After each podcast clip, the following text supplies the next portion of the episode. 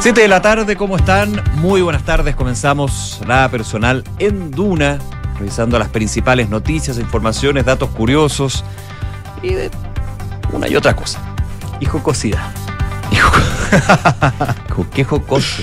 Sí, porque claro, este programa recordemos que estamos ya viviendo lo último de la jornada y por eso la, la actualidad la vemos de manera más relajada. Sí, por aparte que tenemos la vara muy alta con los titulares, con los conductores titulares que Sí. termi- terminan hablando de cualquier cosa, de cosas que son elevadas en algún minuto, pero Y usted lo sabe. Sí, Y filosófica. filosófica, porque a ti te, te sumergen en eso. Y tú te sumerges también. Bueno, Pero por eso es una vara muy alta y hay que tratar, tratar de hacerlo. Es difícil porque son, son, muy, son muy grandes. No, y tienen una. Lo, lo mejor de todo es Y hemos que tirado flores toda la semana, Sí. yo creo que espero, espero eh, algún regalo, No. algún souvenir. O, o un clavel de vuelta, no sé. Claro. Oye, bien estos cabros. Sigamos con la Sí. noticia, una cosa así. No, pero aparte lo llena- Para ti siempre te llenan de flores. Y de otras cosas también. Ah. Sí, no, también ¿Y de qué? repente llega, llega, llega palo. Ah, Sí, de cosas sí. malas, digamos. Sí. Bueno, como la vida misma. Pero La, la, la vida te da palos. Claro, pero la gracia que tienen ellos, y me lo pregunta mucha gente, como, oye, ¿y ellos se ponen de acuerdo con lo que van a hablar? Absolutamente nada. Yo soy testigo también de eso. nada. No. Llegan y fluye. Influye, Claro. por eso este programa es muy bueno. Es muy en bueno. una radio tan buena. Así es. Ya van a volver, tranquilidad. Pero nosotros estamos ahí en el nivel también. Nicolás, A ver. yo en un esfuerzo de producción Sobrehumano, y de investigación. con tu equipo de 200 personas a cargo. Porque, y, por- y porque es febrero, porque son como 450. Sí, pero en resto el está año. tomando su descanso. Claro, en el año somos bastante más. Sí. Estuve investigando la lista de invitados de la gala del festival. Ah, ya hay lista. Sí, pues, porque yo que- quería saber, porque acá en esta radio hay muchas personas que podrían invitar. Sí, pues. Sí, yo encuentro que tienen toda la elegancia, la prestancia, Sí, claro. eh, la simpatía, todo lo que es necesario para un evento como la gala del festival. Y no encontré a nadie. Pero sí.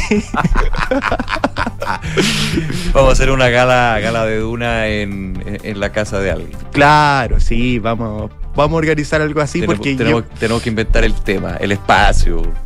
Algo, Algo. o algo dunístico, no sé, ir ves- vestido como algo desértico. Claro, una cosa medio profunda epistemológica. De todas Así maneras. como el ser. Concepto del ser. Bueno, y de las cosas que me impresionaron, bueno, hay algunas personas que están invitadas que yo no conozco, pero eh, la lista abre con Marcia Neque.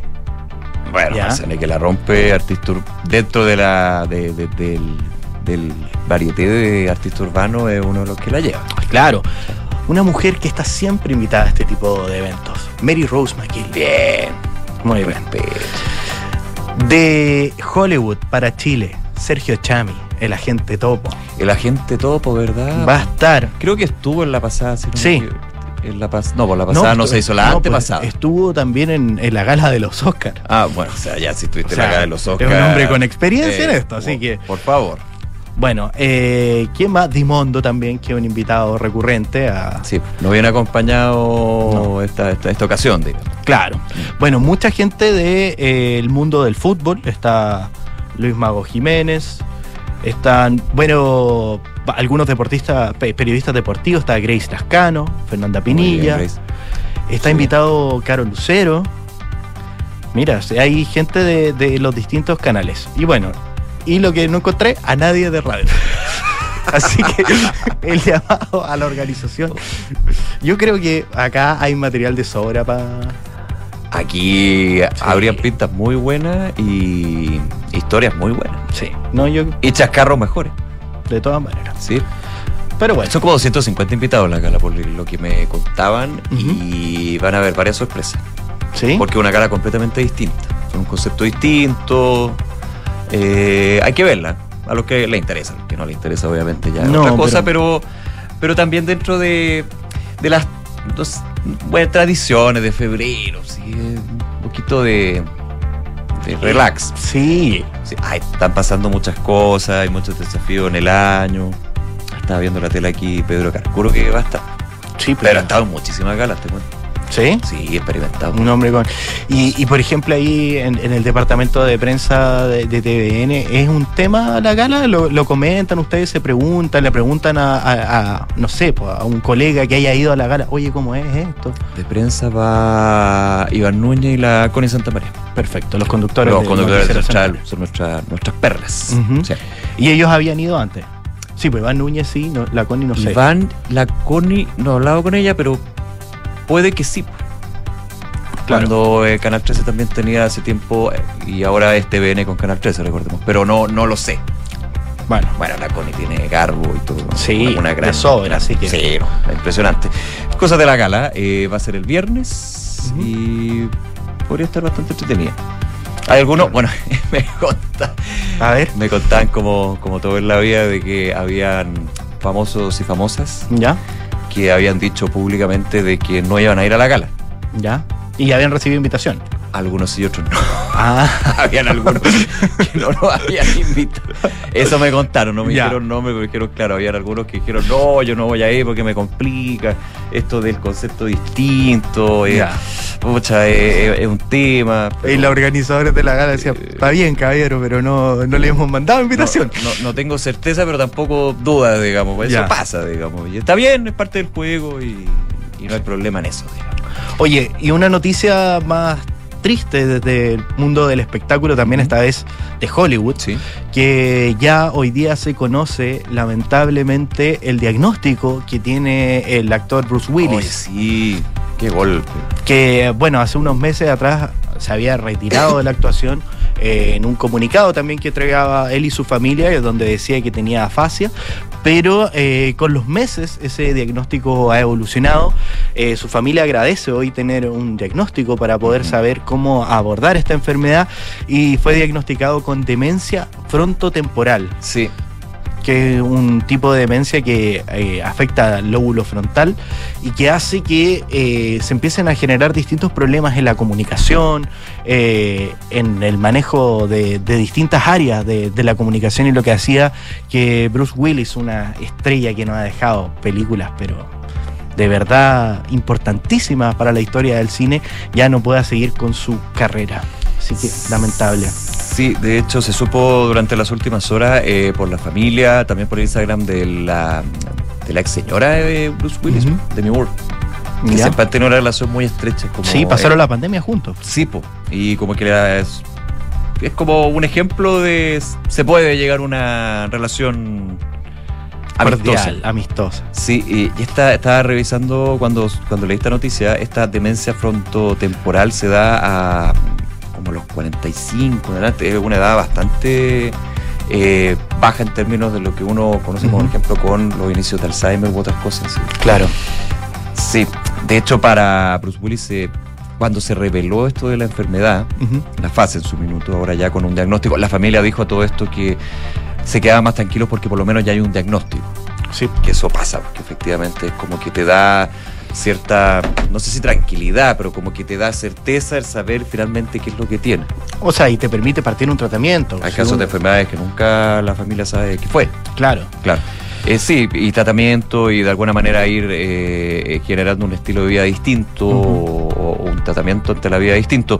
Eh, a Bruce Willis, de hecho, le, le- le pegó bastante fuerte esto porque hubo críticas a- en los años anteriores. Yo creo que puedo estar inventando, pero los últimos 4 o 5 años que hizo películas que les criticaron muchísimo. Mm. O sea, eran como candidatos al premio Frambuesa, recordemos que es como el anti-Oscar, siempre. Película mala y le criticaban la actuación Mm. y como cuando se supo esto de esta afasia que te generaba, entre otras cosas, un problema a la- al, al habla, Claro. ahí como que varios quedaron... Varios tuvieron que regular. Con justa razón. Sí, pero bien, bien increíble. Claro, bien increíble porque la, uno ve Bruce Willis y como que... Bueno, un Uno recuerda. héroe ¿no? de acción Sí. y todo, bueno, pero las películas, la vida, la vida real, la vida como las películas. Así es. Sí, bien terrible, pero bueno, noticias del espectáculo que se conocen y te dejan pensando. Bueno, incendios. Eh, seguimos muy pendientes. Otro tema que vamos a estar hablando, Claro. por supuesto. Eh, desde distintas ópticas, una discusión que no es nueva, que es sobre la, la regulación a la industria forestal. Hoy día el subsecretario del Interior, Manuel Monsalve, volvió a zanjar, a recordar las palabras de la ministra del Interior, Carolina Toa, y dijo que lo que había expresado ella, que eh, el gobierno no tiene la intención de implementar un royalty en la industria forestal, eh, es una idea del gobierno y cuando habla la jefa de gabinete está expresando lo que piensa el presidente y lo que piensa el ejecutivo en su totalidad. Así que se da bien zanjado este tema. Una emergencia que se mantiene en el sur del país, ojo porque hay preocupación por las altas temperaturas que podrían aparecer en los próximos días, que sabemos es un factor eh, complicado en términos de la eventual propagación de incendios forestales, por eso se ha llamado la prevención. Esto al mismo tiempo que eh, se denunciaba el día de hoy, por ejemplo, un ataque a camiones que tiene que ver con incendios forestales, el fuego, es obvio. Esto, lamentablemente, en la zona de Arauco, lamentablemente, es una historia ya Sí, su tiempo no hay que normalizarla nunca. Bueno, y hoy día a eso el delegado presidencial de la Araucanía, José Montalva, decía que ya están estudiando junto al jefe de la defensa de la región de la Araucanía cortar el tránsito o restringir el tránsito a algunos lugares donde hay indicios de intencionalidad. Eh, esto sumado, por supuesto, recordemos que al estar en estado de catástrofe y ya lo han decretado las autoridades, los jefes de la defensa en estas regiones, hay toque de queda. Sí, lógico. Y en algunos sectores está enfocado. Claro, por ejemplo, hacia No, las zonas me menos afectadas no Eso. hay, pero bueno, recordemos que los toques de queda a nivel administrativo se decretan en la provincia y dentro del decreto eh, está muy bien especificado cuál es el territorio que está el, to- el toque de queda dispuesto. Usted se recordará y tendremos toda una memoria de eso en la pandemia, que habían eh, algunas comunas que tenían alguna medida de restricción especial y otras no, en un territorio que convivía bastante cerca, pero eh, había medidas que estaban ahí dispuestas de, de manera distinta. ¿Te Esto, acuerdas? Eso era. Sí, eh, y, era y al final, bueno, en Santiago se notaba más. claro, porque habían comunas que la separaba una calle y una tenía, no sé, fase 2 y la otra estaba en 3. Claro, no sé, por ejemplo, Providencia, eh, Recoleta. Claro. Estoy poniendo un ejemplo, digamos, pero era como, a ver, pero y si, y si, y si pongo, es como la frontera, si pongo un pie acá, estoy en Chile, eh, pongo el otro pie, pues estoy en Argentina. Claro. Claro, pero era, era bien, bien loco. Bueno, fue parte también de una, de una experiencia y, una, y un aprendizaje. Eh, 50 incendios en combate, por lo menos el último balance que se dio durante el mediodía por parte del subsecretario Monsalve en Senapred. Vamos a estar hablando de eso. También de algo que comentamos el día de ayer, que dijimos, aquí esto va, va a traer reacciones, como no. Sí. Tampoco había que ser un genio para... Claro. no es que seamos muy brillantes. No, nosotros. si somos inteligentes, pero no, no, así brillante, brillante. A veces tenemos nuestras luces.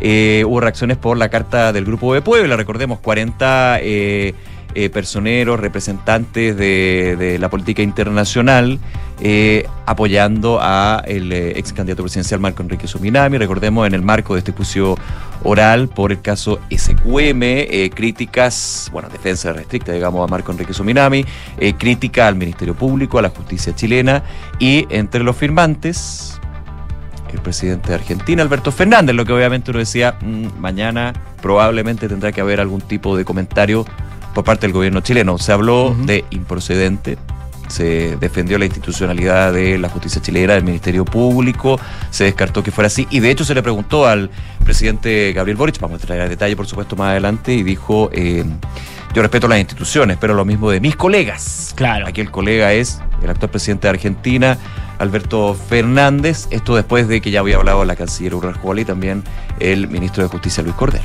Claro, aparte de- teniendo en cuenta de que el presidente Boric con el presidente Fernández tienen una relación bastante estrecha, Sí. Eh, son bien cercanos, así lo hemos visto en el cambio de mando, por ejemplo, y en distintas actividades donde han compartido de manera muy fraterna. El concepto de nuestra polémica, improcedente, también inoportuno, ¿ah? pero improcedente que fue desde la Fiscalía Nacional, bien temprano, la canciller Urrajola y antes el ministro de Justicia Luis Cordero. Claro.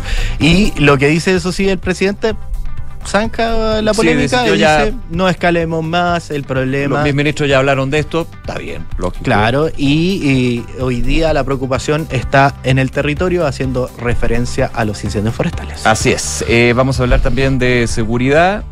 Eh, este informe que entregó el Ministerio del Interior con respecto al aumento en los delitos. Eh, el subsecretario de Prevención del Delito, de hecho, decía que comparar cifras de 2022 con los años de pandemia no refleja la realidad, Ujú. un tema que igualmente es considerable, pero eh, eh, lo más preocupante, y lo hemos visto, lo vimos durante todo el año pasado, fue el aumento de los delitos violentos, Exacto, con resultado de homicidios, el tema del secuestro, claro. que antes era como de película, y la situación también de banda de, de organizaciones criminales, de...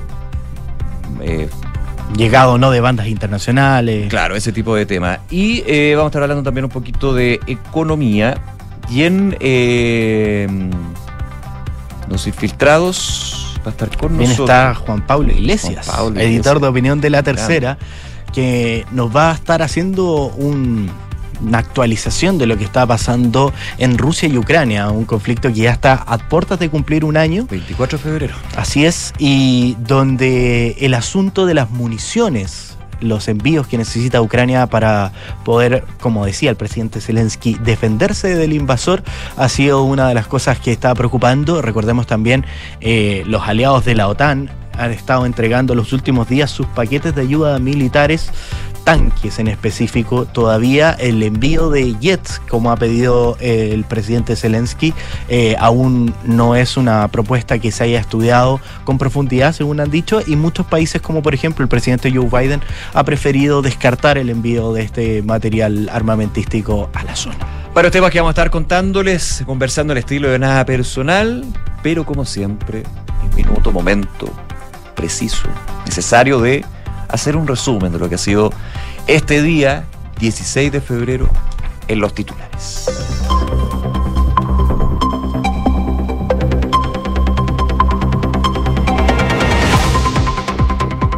Hágale.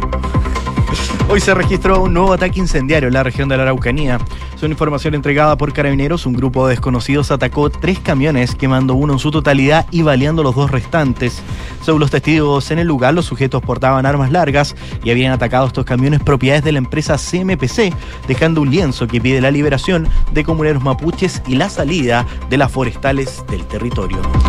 El Servicio Nacional de Pesca y Acuicultura informó hoy sobre el primer caso positivo de influencia aviar de alta patogenicidad en un lobo marino común. Este se habría detectado en la playa El Huáscar de Antofagasta en un macho adulto que varó presentando problemas respiratorios. Recordemos que hasta ahora se había confirmado la presencia del virus solo en aves silvestres, donde habrían sido afectadas 21 especies, siendo el pelícano la más afectada. El Parlamento español aprobó hoy una ley sobre el aborto y la autodeterminación de género que permite a menores desde los 16 años interrumpir el embarazo sin necesidad de autorización paterna o a cambiar de sexo sin la obligatoriedad de informes médicos o psicológicos. Ambas iniciativas salieron adelante tras superar discrepancias internas dentro del gobierno español de coalición de izquierda y frente al rechazo de la oposición de derecha. Y noticias del deporte, el Barcelona y el Manchester United empataron a dos en el duelo de ida válido por la ronda previa de los octavos de final de la Europa League. De esta manera, los equipos que son leyendas del fútbol mundial quedan empatados y tendrán que definir la llave el próximo jueves 23 de febrero en Old Trafford. 7 de la tarde con 18 minutos. Estás en Duna. Nada personal. A ver, harto tema. Eh, Hagamos balance. ¿Qué- qué- qué- Vamos con el balance. Sí, Bueno. sí. Eh, eh, claro, porque hay varios temas que se han ido también desglosando eh, a partir de la emergencia de los incendios forestales, una emergencia que se mantiene, que ha tenido una ventana, un respiro, pero desde CONAF, desde Senapre, Texunemi, desde el gobierno llaman a no bajar los brazos porque los que están combatiendo el fuego no lo están haciendo, partiendo por eso, pese a que evidentemente eh, lo que es la ayuda a los damnificados, la reconstrucción, el inicio de esto, eh, igualmente se está haciendo ya a la par en los lugares donde se puede, porque evidentemente Claro. donde hay llamas no, no, no- no- no es posible esto. Así es. Estoy buscando. Son Ah, 50 incendios eh, en combate. Ha ido bajando con respecto Ujú. a las semanas anteriores. Recordemos que en algún minuto llegaba a superar los 90. Claro, son- eran como 114, pero hay una empezaba a hacer el desglose en términos de los de, de relevancia, quizás los más fuertes, que llegaban a 14, 15. Eh, el total de los incendios en combate, que superaban los 80, ha ido bajando a llegar hasta 50. Igualmente hay 50 incendios en combate. Hay que Claro, algunos considerar con, con eh, características bien importantes, pues son incendios grandes, no son incendios pequeños. Entonces, por eso también está ahí la autoridad desplegada en eso. Eh, el hoy día, el subsecretario del Interior Manuel Monsalve fue el que entregó, como es de costumbre, este eh, balance de los incendios forestales, donde habló desde el punto de vista humano. Hay 24 albergados. Recordemos que Chile tiene 6.750 damnificados en estas cuatro regiones y en total son 1.369 las casas destruidas. Profundicemos en esto con alguien que está justamente en los lugares donde sigue la emergencia. Eh, estamos ya en contacto, agradeciendo estos minutos, por supuesto, al ministro de Vivienda y Urbanismo, Carlos Montes, también ministro de Enlace. ¿Cómo está, ministro? Muy buenas tardes. Buenas tardes, Enrique. ¿Cómo está usted? Bien. Aquí Nicolás Vial y Enrique Llavar, ministro. y, Nicolás, ¿cómo está Nicolás? Bien, pues gusto saludarlo, pues. Oiga, eh, cuéntenos primero, eh, ¿cómo, cómo, ha visto la, situación? Vamos a ir también eh, profundizando en lo que ha sido la entrega de ayuda bien concreta en términos de viviendas de emergencia, también la, eh, la proyección que se da para lo que es la reconstrucción. lo decía yo al inicio, los lugares donde es posible, porque hay todavía 50 incendios en combate a la espera y, esperemos eso, valga la redundancia, de que no aumenten y se vayan, por supuesto, reduciendo con los días. Sí, en ese sentido hay que tener presente que estamos con botón rojo aquí en las regiones, porque los pronósticos de temperatura y de viento indican que hay que tener eh, una máxima precaución. Eh, esperamos que no ocurra nada, que no se multipliquen los, los focos de incendio ni, ni otras cosas. Pero bueno, estamos en una situación bastante dura. Y en el marco de eso está caminando todo lo que enfrentar los, incendios que hay, como usted señala, que hay varios que todavía hay varios combates que hay con fuego. Y por otro lado, ir eh, preparando, respondiendo a la urgencia de la familia, lo del avanzando, las viviendas de emergencia van avanzando más lento de lo que esperábamos, pero van avanzando eh, porque ha costado, es, lento, la fabricación de la empresa es lento, pero además la instalación. Ya. ¿No habido problema con los materiales, ministro? No, no lo ha habido. Y eso, fue. Les solicito a ustedes que tienen mucha influencia en esto que hay que hacer ver, que es totalmente eh, a contra, contra los valores básicos de una sociedad que en un momento de esta emergencia se empieza a especular con los insumos de la construcción. Los insumos a nivel nacional venían empezaron a detener su, su crecimiento y a bajar. Eh, nosotros hacemos seguimiento a seis familias de, de insumos y eso es lo que está ocurriendo.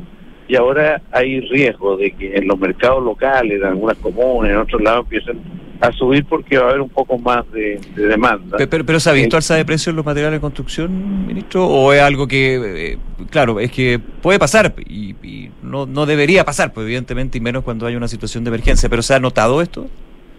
Está todo el mundo con miedo de que ocurra. Hasta el momento no hay ningún caso concreto, pero hay miedo de que ocurra.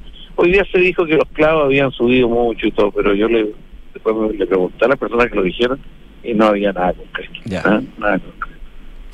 Ministro, hoy día el presidente Gabriel Boric hablaba de la entrega de las viviendas de emergencia y ponía una fecha que es que ojalá estén todas dispuestas antes del invierno. Eso sí entregaba una cifra que yo le voy a preguntar a usted si esto es un, dato técnico, porque decía que si la construcción se mantiene al ritmo que va, eh, el proceso demoraría un año y eso sería inaceptable. ¿De qué manera se puede eh, apurar este proceso que tiene características técnicas esa información, ¿no? Sí, sí, sí.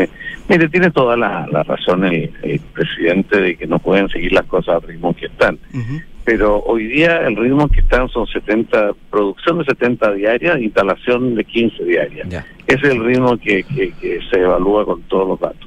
Bueno, eso es insostenible, entonces hay que aumentar la producción y hay que aumentar la instalación de, de las viviendas de emergencia. Y nosotros además, paralelamente, tenemos que ir avanzando lo antes posible en la vivienda definitiva, porque en muchos casos ya empiezan a haber condiciones para avanzar hacia la vivienda definitiva. Bueno, eh, llegamos con, con soluciones suficientes antes del invierno, eso es difícil, depende cuándo sea el invierno, las la características que tenga, pero eso es difícil, pero el presidente ha instruido a todo, a todo, a todo el, equipo de gobierno a trabajar en esa dirección. Yo vengo saliendo ahora de una reunión acá en Tomé, donde estuvo el encargado de la vivienda de emergencia, muy angustiado porque se da cuenta como esto tiene está generando un problema en muchos lados y es fundamental que ellos apuren, pero está un poquito centralizado en exceso el, proceso y eso lo vamos a ver con el nivel nacional en las próximas horas. Sí, tomando eso estamos conversando con el ministro Carlos Montes, ministro, eh, claro, porque aquí eh, en la emergencia estamos hablando de más de mil viviendas destruidas y ojalá que ese número no aumente. Eh, distintas comunas empiezan a ver cómo voy a hacerlo bien simple, ¿ah? le pido disculpas, pero que en la comuna del lado se están construyendo dos o tres casas de emergencia, pero durante dos o tres días en esa comuna en particular no se ha podido construir y empieza a generarse una ansiedad, una preocupación y por sobre todo una crítica de, oiga, esto tiene que ser equitativo, que todos tengan esa posibilidad. Eh, me imagino que es súper difícil manejar eso, no, no quiero decir dejar a todos contentos, pero finalmente entregar solución al mismo tiempo a todas las comunas que han sido afectadas. Estamos hablando de eh, varias regiones eh, distintas eh, localidades, también con sus características en términos de morfología, topografía, con el objetivo también de eh, entregar una vivienda definitiva distinta en términos también de dónde está emplazada, por ejemplo. Efectivamente, o sea, esto eh, genera ansiedad, incertidumbre.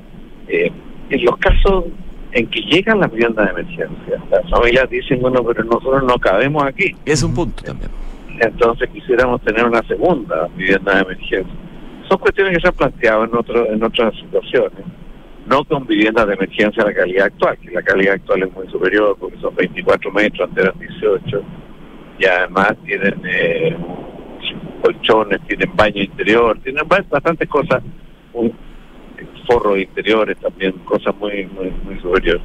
Pero eh, se producen esas incertidumbres. Aquí el tema de las comunicaciones locales es clave. O sea, que, se sepa lo que se está haciendo, cómo, los plazos. Y estamos tratando de tomar alguna iniciativa en esa dirección de tal manera que en las comunas se sepa lo que, lo que está pasando en un y otro lado. Oiga, ministro, y bueno, este, este desafío es, bien ambicioso, pero es muy necesario apretar el acelerador lo máximo que se pueda para poder llegar a esta meta.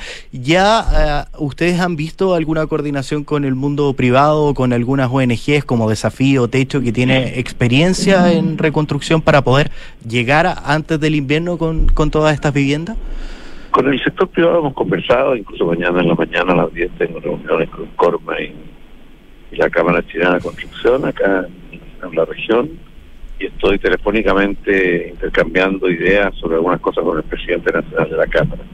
Respecto a, desafíos, desafío, mire, nosotros lo, lo, que pedimos de ese tipo de instituciones que, que muy abiertos que colaboren, pero que no vayan yendo a algunos lugares y a otros no, o sea, que pongamos de acuerdo dónde y cómo.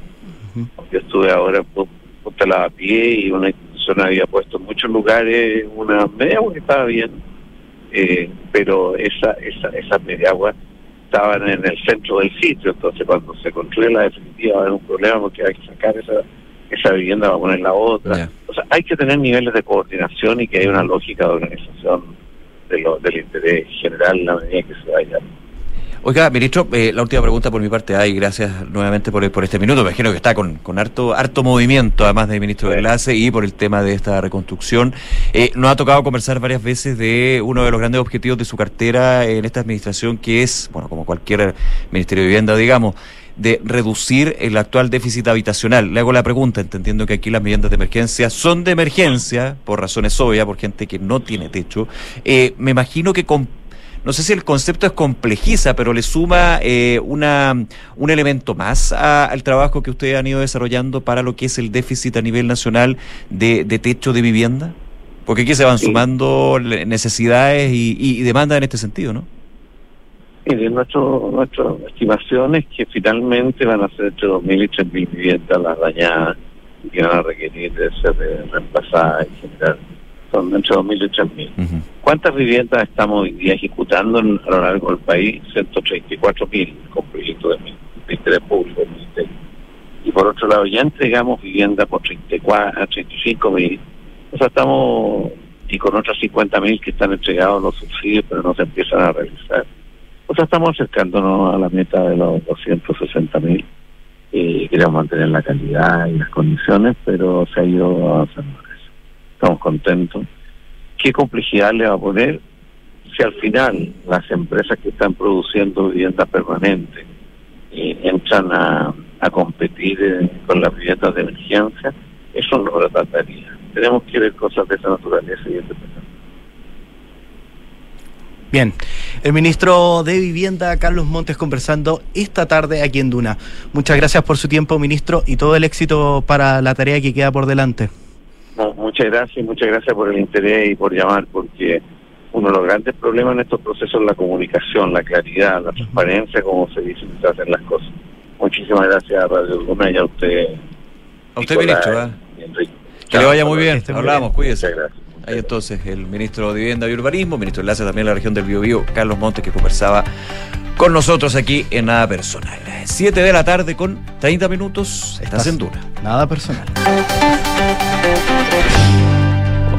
Están ahí. No, el codo. Es que no sabía, Nicolás, dónde iba a cortar, pero ya, nos vamos a coordinar Oye, mejor. si esto lo haces todos los días. Bueno, sí, verdad, perdón. Mi culpa, pido las disculpas. Ah, lo mismo. ya, ah, eh, vamos a otro tema. Eh, hablemos de la carta. Claro. La carta del Grupo de Puebla, ayer les comentamos, les contamos también 40 personalidades del mundo político, expresidentes, eh, representantes de distintos países que forman este grupo de políticos, políticas, eh, académicos, académicas también, eh, representantes de izquierda, donde uno de sus eh, gestores es Marco Enrique Milami. Es bueno decir esto también, no, lo digo como, ah, pero entonces obvio que la carta iba a estar, pero es un antecedente que es bien relevante, digamos. Obvio. Una carta bien crítica en términos de, bueno, primero defendiendo la, la, inocencia que ha señalado el ex candidato presidencial, líder del PRO, pero eh, en puntos que generaron ruido, roces, criticando al Ministerio Público, hablando de eh, fiscales eh, ligados al expresidente de derecha Sebastián Piñera, eso es lo que salía en uno de los párrafos, eh, también en una, eh, en una persecución hacia la figura de Marco Enrique Ominami, con recursos financieros, recursos mediáticos, ahí no me acuerdo bien el concepto, pero para que se entienda. imparciales, que eso es otro poder del Estado. Claro. Eso, eso a grandes rasgos, la, la carta tiene varios párrafos y uno de los firmantes es el presidente, actual presidente de Argentina, Alberto Fernández, lo que por supuesto encendió la saleta en términos de el concepto intervención. Así que siempre resuena en lo que es el mundo diplomático.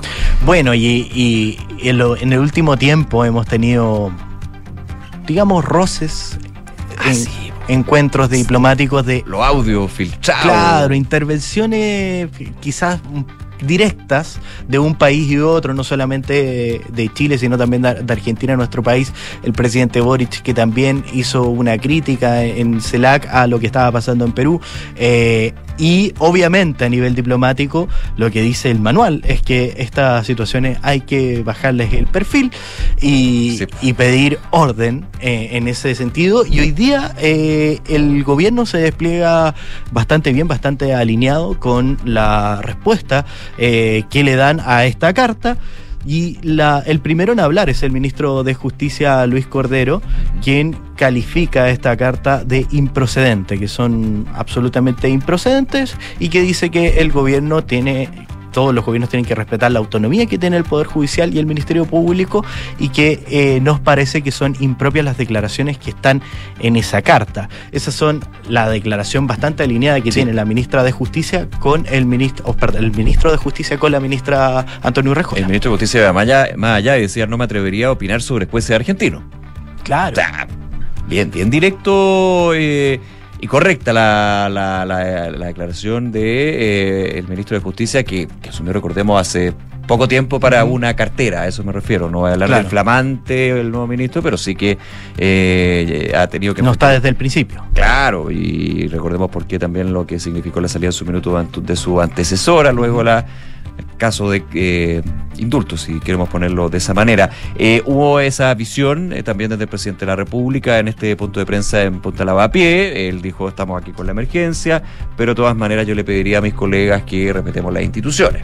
También fue políticamente correcto, pero directo en términos de eh, no suscribir. Recordemos que también eh, el presidente Boric tiene una relación con el Grupo de Puebla. Ha participado en foros, reuniones, eh, ha mandado saludos al Grupo de Puebla, no suscribe la carta. Hay otro también que es un integrante importante de este grupo, el presidente de Brasil, Luis Ignacio Lula da Silva, tampoco suscribe la carta. Aquí tenemos los Alberto Fernández, son 40 personas, expresidente, eh, político, representante. Tenemos una diputada de la República. A Carol Cariola está escuchando una entrevista en Canal 24 Horas al presidente de la Comisión de Relaciones Exteriores, el diputado Tomás Rementería.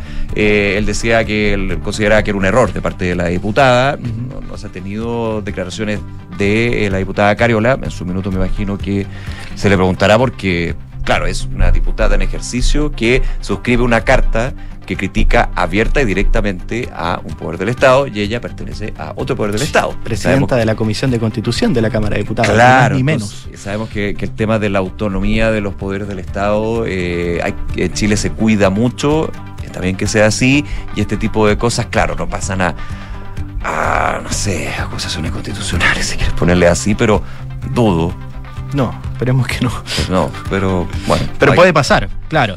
eh, o a situaciones, no sé, sin, sin, sin desmerecer a la figura diputada, pero es que está ahí, es la suscribiente número 18. claro. Eh, bueno, pero independiente de eso, desde el gobierno se pone paño frío, como tú bien dices, Quique, y también hubo declaraciones de Marco Enrique Sominami que habla con toda la carta del Grupo Pueblo. ¿Tú viste dónde, dónde dio la- las declaraciones? Porque yo vi que la recogía Radio No, sí, Cooperativa. varios portales la recogieron, pero Sí. no he logrado. eh, pero no, no he podido encontrar la cita de dónde fue el. eh, fue esta un video, comunicado, una entrevista. No, desgraciadamente yo tampoco he podido llegar a eso. Pero bueno, él Pero está. En definitiva defendía. era, esperable, y era esperable también, por lo que. Claro, en definitiva de- defendía la carta que envió el grupo de Puebla criticando a la justicia chilena y decía, cito textual, la carta es elocuente en denunciar evidentes abusos y violaciones al derecho. O a quien apunto que este juicio dice va a durar dos años, por tanto quiere decir que durante 10 años no habrá sentencia. La carta expresa claramente que se violan los plazos, es un proceso que ya tiene problemas de nulidad por plazos razonables, pero además hay un problema con el autoapertura, decía Marco Enrique Ominami sobre este texto y agregaba, hay evidentes sesgos de los fiscales, varios de ellos con dedicación exclusiva. Esa declaración no es nueva porque cuando se reanuda el, el proceso judicial y Marco Enrique eh, está ahí, comparece ante la justicia, a la salida de tribunales desliza esta misma Sí, frase. claro. Para cerrar el tema, eh, me, me comentaban que se estaba evaluando la posibilidad, bueno, se evalúan siempre distintas herramientas, entre ellos la que suena siempre más fuerte, que es una eventual nota de protesta.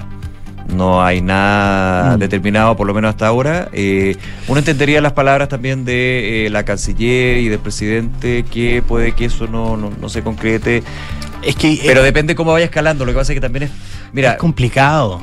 pero también hay un tema. Es que es febrero.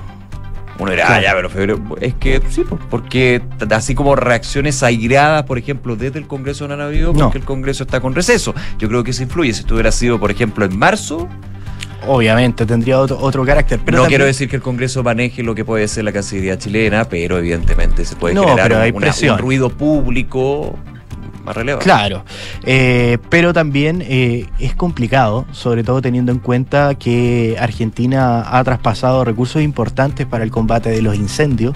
eh, entonces también se puede ver como un desaire, no sé, diplomáticamente total- los cosas expertos. totalmente distintas, pero, pero sí, sí. Claro, Las relaciones entonces- diplomáticas son súper delicadas en este son súper cuidadosas, tienen eh, un guion Y que se sigue bastante a la- al pie de la letra, así Claro. que vamos a ver qué es lo que va a pasar en ese sentido. 7 de la tarde, 38 minutos. Estás en Duna. Nada personal. Oye, eh, antes de irnos a la pausa, vámonos con un temita más. ¿Economía o...?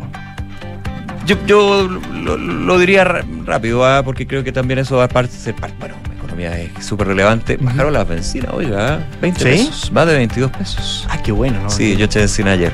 Muy bien, Nicolás. Muy bien. Pero está bien, Y, pues, no Nicolás. está, y no Ya está está. el punto rojo, pero es que. ah, bueno. Está bien. Sí. Sí, esperemos que sigan bajando. Estoy, estoy desde la mañana riéndome porque más encima son temas que yo sigo, entonces. Y, vein- y 22 pesos. Y Bueno, vein- sí, ya, no, no. te quiero, no te quiero batear más en el suelo. no, Vamos, pero lo importante es que para la próxima vez que ponga que eche benzina ya va a estar pendiente. Sí, porque ahora son cada dos semanas, recordemos. Eh, no, eh, importante esto, Hacienda corrigió la baja la proyección de crecimiento para Chile, esperando que se contraiga 0,7% en 2023. Eh, son las clásicas tradiciones que hacen los organismos, entre ellos también Hacienda y por supuesto entrando a lo que va a ser eh, discusión relevante, esto según eh, la Dirección de Presupuestos. Y ojo que para la inflación se espera que finalice en un 4%. Eh, eh, ojo porque la estimación de Hacienda de la Dirección de Presupuesto en octubre era que Chile iba a caer 0,5%. Ahora aumenta la apuesta, perdón, no la apuesta.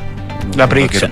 La proyección, y que la apuesta es como que está apostando a que nos vaya peor. No, 0,7%. Eso evidentemente eh, desde los datos de que hay que ver en términos de inversión, que ha tenido buenas noticias, algunas, no, todo en general. El mercado laboral, que está ahí resiliente, pero con, señales de, de cuidado y el tema inflacionario, que para qué decir. Eso es de economía, pero también eh, hubo eh, temas de seguridad, que ayer comentábamos ah, en términos de este informe o datos que entrega el Ministerio eh, del Interior, principalmente la mm, Subsecretaría de Prevención del Delito. Claro, es Hoy el subsecretario de Prevención del Delito, Eduardo Vergara, entra al desglose de estas cifras y pide que es importante considerar la información de este informe en el contexto adecuado. ¿Por qué decía? Porque la cifra de los delitos durante los años de pandemia no refleja la realidad tal y como también lo han señalado reiteradamente distintos organismos internacionales. ¿Por qué? Y ahí va en específico al número el subsecretario Eduardo Vergara. Dice, efectivamente, eh, lo que se observa es un aumento del 44,6% de la criminalidad este año respecto al año anterior.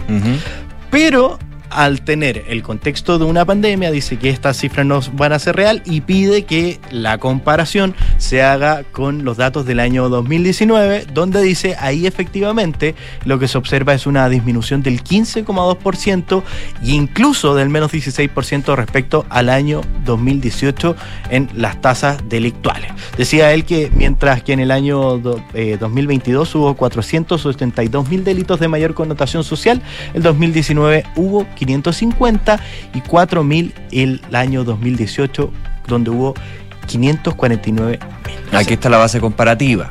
Claro. Ojo. Las cifras son importantes en este término porque te da una radiografía, te aterriza y te dice cómo está la situación para poder emplear políticas públicas y ir desglosando también dónde hay que ir atacando el tema de la delincuencia y seguridad. Ahora, recordemos que hay un gran deber en términos de este tema. Sí. Porque siempre aparecen tres cifras. Y uno dirá, pero ¿cómo tres cifras? Sí, tres cifras. Ministerio del Interior. Ministerio Público. Carabineros, Ministerio Público. Claro. Que dentro de la lógica es ilógico, pero hay un tema ahí en términos de la comunicación de estos organismos que se está trabajando, lo ha dicho el Ministerio del Interior. Eso sí, hay que ser súper objetivos porque esto se dice que se está trabajando desde el gobiernos anteriores. Lo que pasa es que, claro, los niveles de inseguridad y delincuencia son más altos, no desde que comenzó este gobierno, yo creo que eso es una, una un análisis bastante simplista. Hay un fenómeno delictual que se ha ido eh, incubando, y te lo dicen los que saben de este tema, desde hace un buen tiempo, pero que evidentemente, claro, en la pandemia estábamos con estado de excepción, con la fuerza militar en la calle, era evidentemente. También hay delitos que van cambiando, por ejemplo, ahora son las encerronas, hasta, hasta hace un par de años era el método loxicorte, el, el abordazo de los, dos cajeros automáticos, hubo una serie de medidas que aplicaron los bancos en un trabajo en conjunto con el gobierno y que finalmente logra disuadir, pero el delincuente es pillo. El delincuente cuando dice ya no me, no me puedo hacer esto, oye, ¿y esto cómo se llama? Abordazo, encerrona que eso es uno de los temas. Ahora, ¿para qué decir el narcotráfico? Eh, el crimen organizado en general. Crimen organizado en general, prácticas que se van importando, eh, es un tema. Yo no digo que las cifras, claro que es lógico que haya tres cifras y todo el cuento, y evidentemente lo que dice el subsecretario es cierto, porque si nos quedamos con los porcentajes, ojo, porque en pandemia como que te, voy a ser cuidadoso con el concepto, pero te ensucia la muestra en términos de que la situación era distinta porque la había circulación era la circulación era bastante más reducida, la posibilidad de cometer delitos era más compleja, pero una situación excepcional. Pero de todas maneras, dejando la cifra de lado, hay un aumento de los delitos, hay una situación que está tomando cuenta el Ministerio del Interior, hay una mesa, una agenda de seguridad. En marzo recordemos que se tiene que ir concretando estos anuncios en temas administrativos y nuevos proyectos de ley y eh, pero el tema está. Exactamente. Bueno, vamos a estar pendientes de lo que pasa por el momento. Ya el subsecretario Eduardo Vergara pudo aclarar este punto. Que yo reconozco el tema de las tres cifras, que es un problema. Así es. 7 de la tarde, 44 minutos. ¿Estás en Duna? Nada personal. Y saludamos como siempre a nuestros auspiciadores que hacen posible este programa. Cuando haces un depósito convenido con Zurich, estás mejorando tu futura pensión.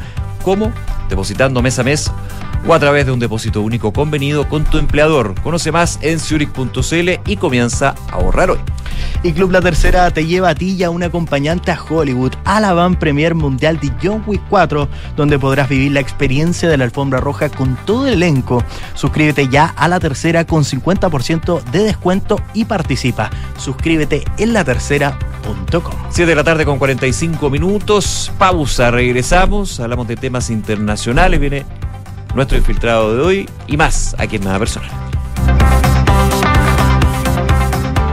¿Y si te contara que en Zurich hay un seguro de auto en el que pagas según lo que manejas? Muy útil para mí, que solo llevo a mi hija al colegio. Trae un mecánico virtual que escanea el estado de mi auto. Y todas las coberturas de un seguro tradicional. Con Maneja tus kilómetros de Zurich, proteges tu auto pagando un base más tus kilómetros recorridos. Contrátalo 100% online en zurich.cl. Zurich, tu mejor compañía para el futuro. Riesgo asegurado por Zurich Chile Seguros Generales S.A. Las condiciones generales del producto, coberturas y exclusiones se encuentran disponibles bajo el código POL 1201600279 y sus condiciones generales. Conoce más en zurich.cl. Aló, amor. Oye, por aquí ya pasé a buscar a los niños y vamos camino al fútbol. ¿Tú qué tal? Ya, bacán. Yo estoy llegando a la casa que seguro deben estar por llegar de Berisur. Buenísimo. Según lo que conversé con ellos, debería quedar todo instalado y funcionando hoy mismo. Sí, me dijo tu papá que fue muy rápido todo. Ya, amor. Nos vemos en un rato. Protege lo que más quieres. Calcula online en berisur.cl o llama al 600-385-0003. Activa Berisur. Activa tu tranquilidad. Sofía querida, no quiero que te asustes. ¿m?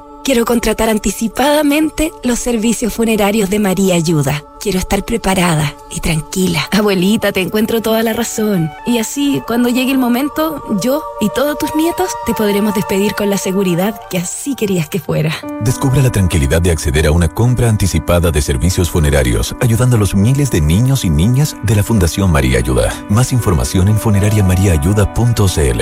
Estamos contigo cuando más nos necesitas. Con Talana, la más completa plataforma digital de recursos humanos, ahorras tiempo y costos. Gestiona la información laboral de tus colaboradores, firma digitalmente, calcula remuneraciones y encuentra al talento ideal para tu empresa, directo desde la app más descargada y mejor valorada para la gestión de personas. Únete a las miles de empresas que ya han digitalizado su área de recursos humanos con Talana. Conoce más en talana.com. Oh, tengo que hacer la mantención del auto.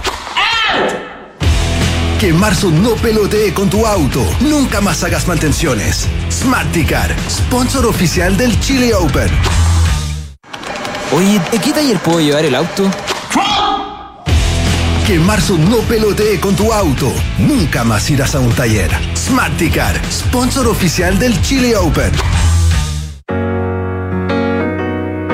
En Sonda, trabajamos para que disfrutes tu vida, impulsando la innovación y el desarrollo de soluciones que acompañen la transformación digital de las organizaciones de hoy.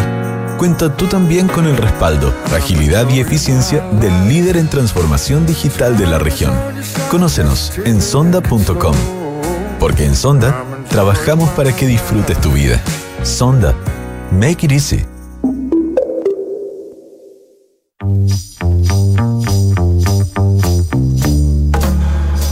Son los infiltrados en nada personal. 7 de la tarde con 48 minutos, la cortina lo dice. Está en el estudio Juan Pablo Iglesias, editor de opinión de La Tercera, que hoy día nos va a dar una actualización de lo que está pasando en un conflicto que ya está a puertas de cumplir un año. Pero antes déjame aplaudir al infiltrado fundador. Sí, oye, un aplauso, nuestro más sentido homenaje aquí para Juan Pablo Iglesias, uno de los infiltrados que ha pasado generaciones. Voy a ser como un presidente que decía, aplauden. ¿Cómo estás, Juan Pablo? Muy bien, ¿cómo están ustedes? Bien, todo bien. Eh, así es, pues, estamos por cumplir un año el próximo viernes de la guerra en Ucrania. Viernes 24 de febrero. Viernes 24 de febrero. Yo todavía me acuerdo cuando se concretó eso. ¿eh?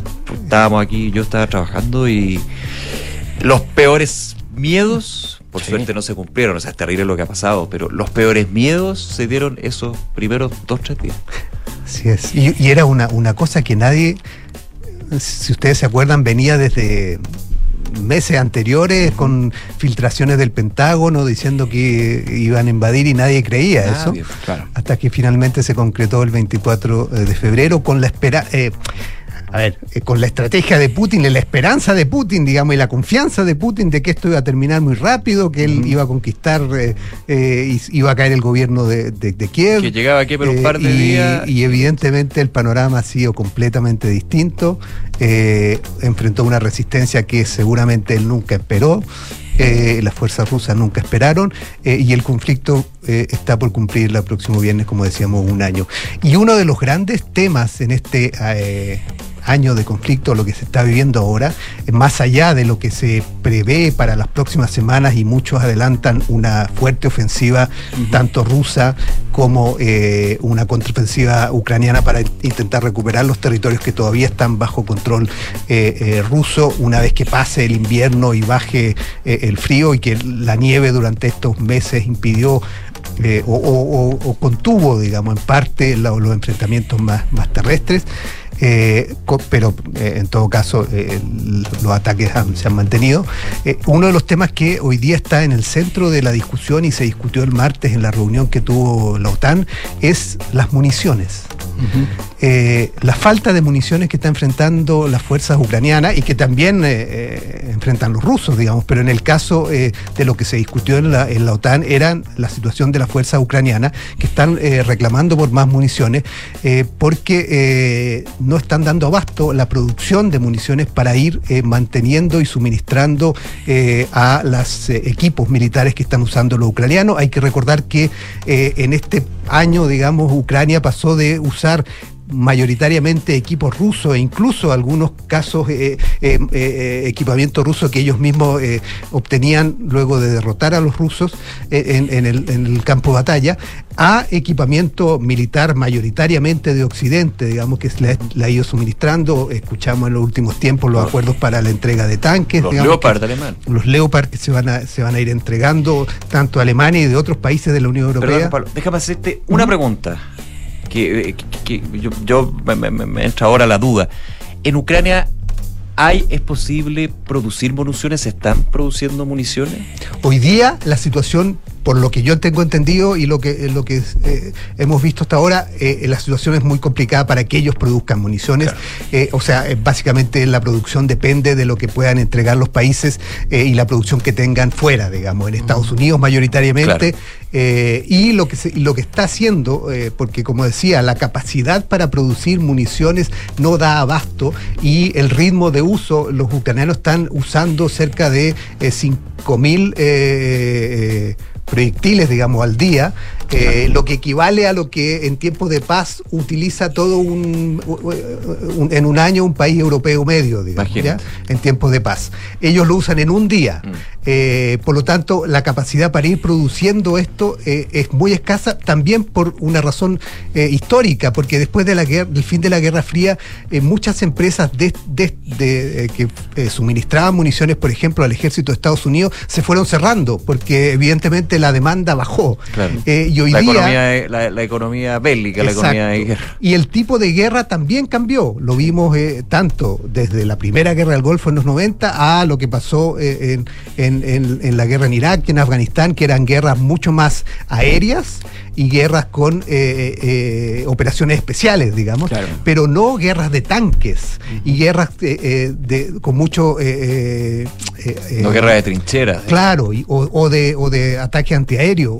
bajó eso y por lo tanto incluso lo reconoció el jefe del Comando Conjunto de Estados Unidos ayer eh, en una conferencia eh, diciendo que lo que había pasado es que ellos se habían preparado para una un cambio en el, tipo de, guerra eh, y lo que está pasando ahora es que hay que volver al modelo de guerra anterior y, al, y a cómo operan las, las fábricas de armamento eh, para enfrentar una guerra de esas características y por lo tanto tienen que eh, potenciar, reforzar la producción para poder suministrar el, las municiones necesarias. Pero como eso es un trabajo complicado y difícil y largo, porque no es tan fácil acelerar tanto la producción, Eh, lo que está haciendo por ahora los países eh, eh, aliados de Ucrania, digamos, en, para suministrarle armamento, es pedirle a sus propios aliados que si tienen depósitos de, de, municiones para que le entreguen.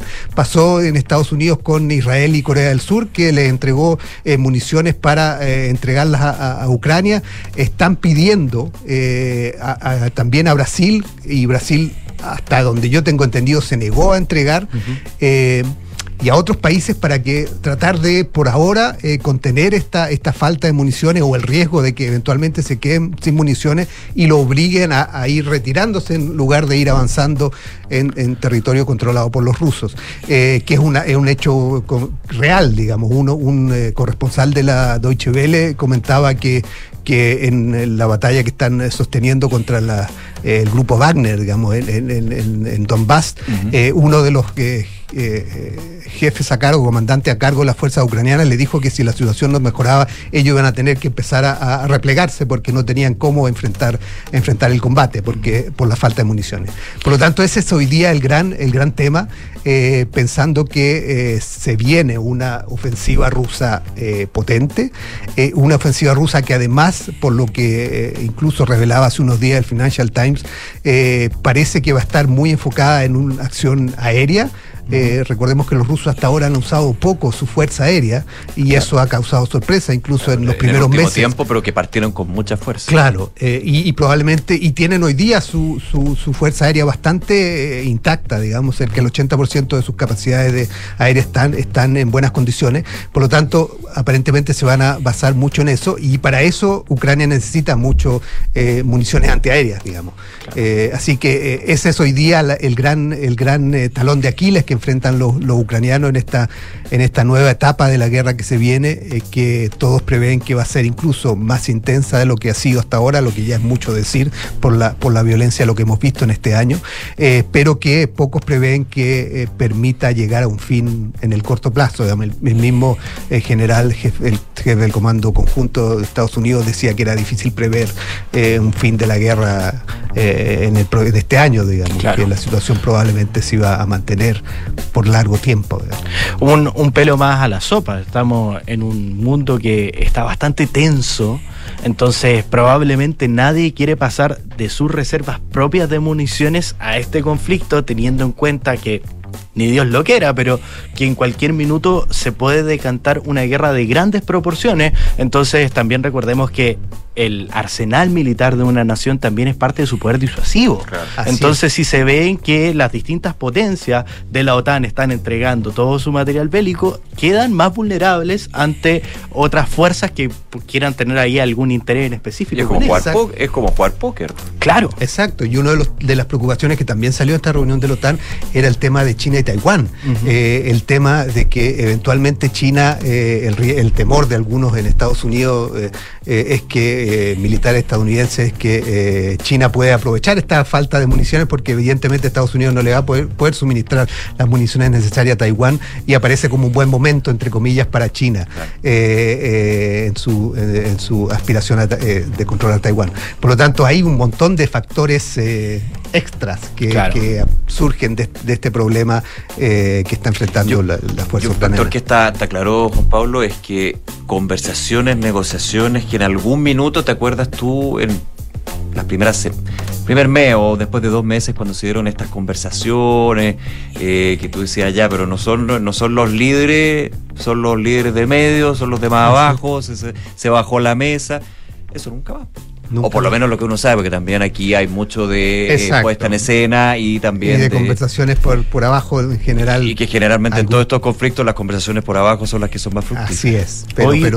hoy hubo intercambio de prisioneros, igual, 101 de cada bando. Un paso importante, sí. Claro, lo que habla de que por lo menos las relaciones entre ambos bandos, la comunicación. Hay conversación, hay comunicación. Claro. 24 de febrero, el viernes. El próximo viernes próximo. Así es. Juan Pablo Iglesias, como siempre, muchas gracias por acompañarnos esta tarde. ¿eh? Nada, que estés muy bien. Que te vaya muy bien. Nosotros nos vamos. Nos vamos, Se acabó el tiempo. Mañana, por supuesto, seguimos con más nada personal de día viernes, proyectando el fin de semana. Qué buen fin de semana, Nico. Muy bien, a descansar. Pero falta todavía, vamos con todo. Nos vemos. Que, esté muy bien. bien. Chao, un abrazo.